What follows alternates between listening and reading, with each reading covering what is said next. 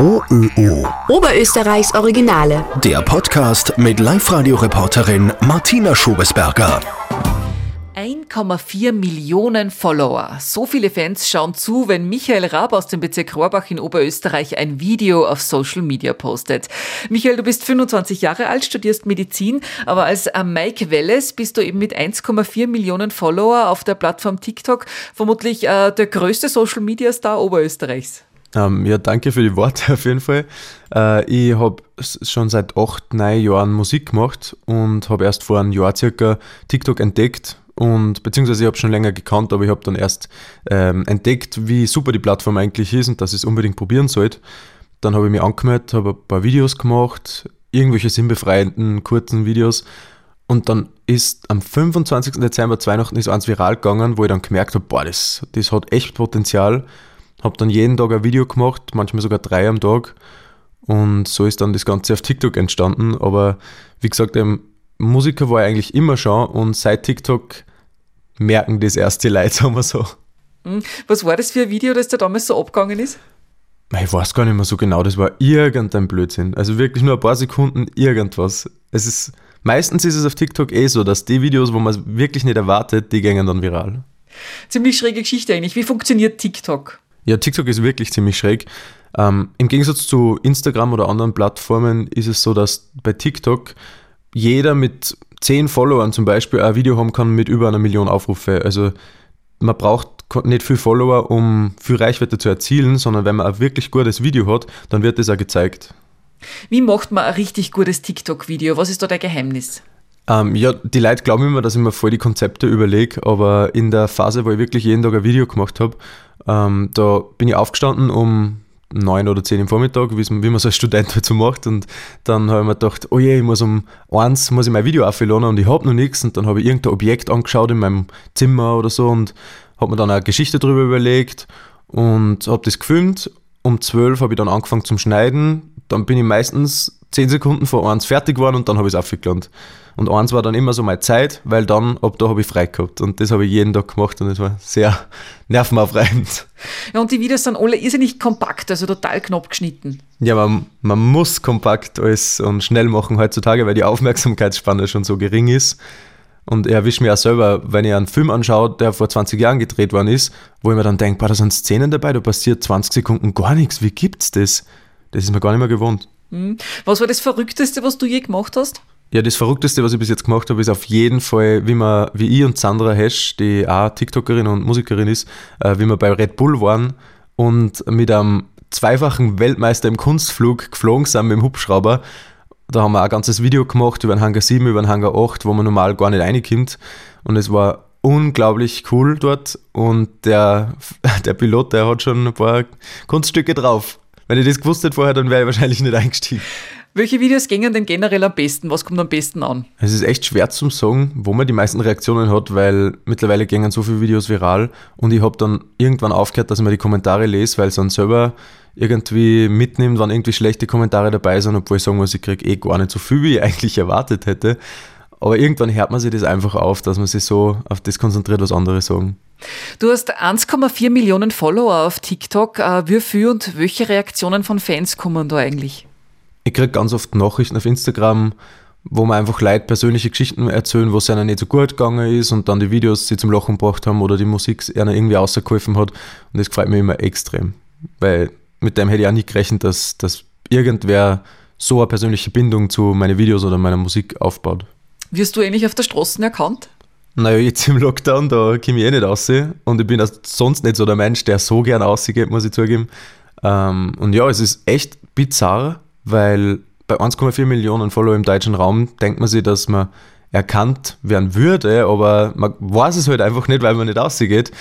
Aber ich muss schon sagen, im Sommer, wie das ein bisschen weniger war mit Covid, bin ich mit der Sandra Hesch im, in Linz umgegangen und am nächsten Tag war dann im Internet ein Paparazzi-Foto von uns, was ganz eigenartige Erfahrung für mich ist. Also echt, echt komisch. Hm. Du wolltest ja auch nicht, dass wir sagen, wo genau in Oberösterreich du herkommst, also nur aus dem Bezirk Rohrbach. Warum? Ja, ich, ich bin halt ein sehr paranoider und vorsichtiger Mensch. Also, keine Ahnung, vielleicht, vielleicht übertreibe ich das ein bisschen, aber Vorsicht ist immer besser wie Nachsicht und eine Freundin von mir hat bei 800.000 Followern umziehen müssen, weil so viele Leute zu ihrer Wohnung gekommen sind. Und ich will halt einfach nicht, dass das bei mir passiert, vor allem nicht äh, bei mir in Oberösterreich, wo dann meine Familie wohnt und dass die dann vielleicht Probleme haben, weil immer Leute vorbeikommen oder so. Hm. Und ist deinen Nachbarn bewusst, dass du äh, Internetberühmtheit bist? Naja, berühmt ist jetzt ein bisschen übertrieben, aber ich glaube, also man kriegt es nicht mit, aber ich glaube, die Leute wissen es, weil am Land reden die Leute so viel und ich glaube, sowas spricht sich schnell um. Aber ich kriege, wie gesagt, echt fast nichts mit. Hm. Mit deinen Videos auf TikTok verdienst du damit eigentlich Geld? Ähm, ja, jein. Also grundsätzlich TikTok zahlt nichts für die Videos. Wenn, dann muss man mit Firmen zusammenarbeiten. Da habe ich mich schon ein bisschen probiert, aber ja, ich hab jetzt, bin jetzt sicher keiner, der das voll ausnutzt, das Potenzial, was man machen kann. Aber ich glaube schon, dass man in Social Media viel Geld verdienen kann, aber das darf natürlich nicht im Vordergrund stehen. Im Vordergrund steht immer die Unterhaltung. Mhm. Vom Beruf her bist du aber eigentlich Student. Was studierst du? Genau, ich studiere Medizin in Graz und habe momentan Gott sei Dank äh, viel Zeit nebenbei, dass ich eben meine, meine Hobbys oder meine kreativen Bereiche ein wenig auslebe. Aber sonst muss ich schon sagen, dass es eine eine stressige Kombination sein kann. Jetzt studierst du Medizin. Was sind dann wirklich deine Zukunftspläne? Also was möchtest du beruflich einmal machen? Ich will auf jeden Fall Musik machen später, ähm, aber es ist nie schlecht, wenn man eine Ausbildung fertig macht und das will ja meine Follower sagen. Man braucht nicht, wenn man einen kreativen Beruf nachgeht, auf seine Ausbildung verzichten. Wenn man die Prioritäten richtig setzt, dann kann man das gleichzeitig machen und es ist, finde ich, auch sehr wichtig. Man weiß nie, was passiert und eine fertig abgeschlossene Ausbildung, die hat man. Mhm. Wie viele TikTok-Videos machst du jetzt so? Also wie intensiv bist du dann unterwegs?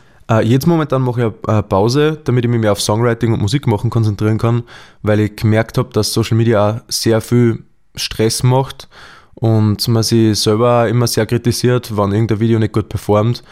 Und dann habe ich ein bisschen die Musik vernachlässigt, was eigentlich ja das Wichtigste für mich ist.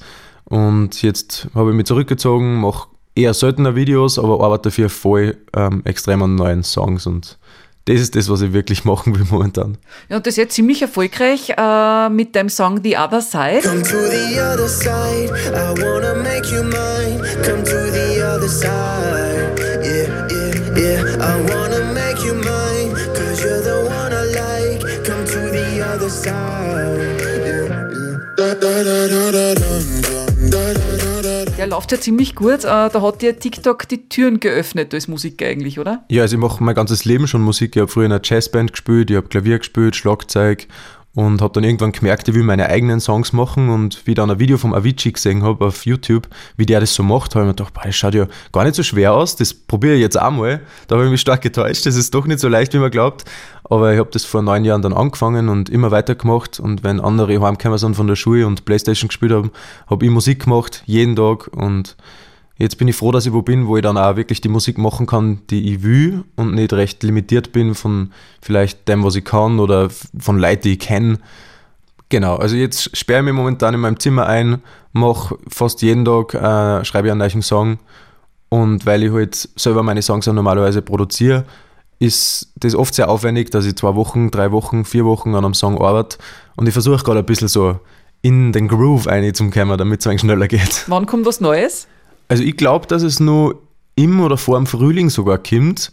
Und auf das Lied, was jetzt bald rauskommt, bin ich extrem gespannt, weil es ist sehr anders. Ich bin auch ein bisschen nervös, weil es eben so anders ist wie das, was ich bis jetzt gemacht habe. Sind wir auf jeden Fall gespannt. OÖO. Oberösterreichs Originale.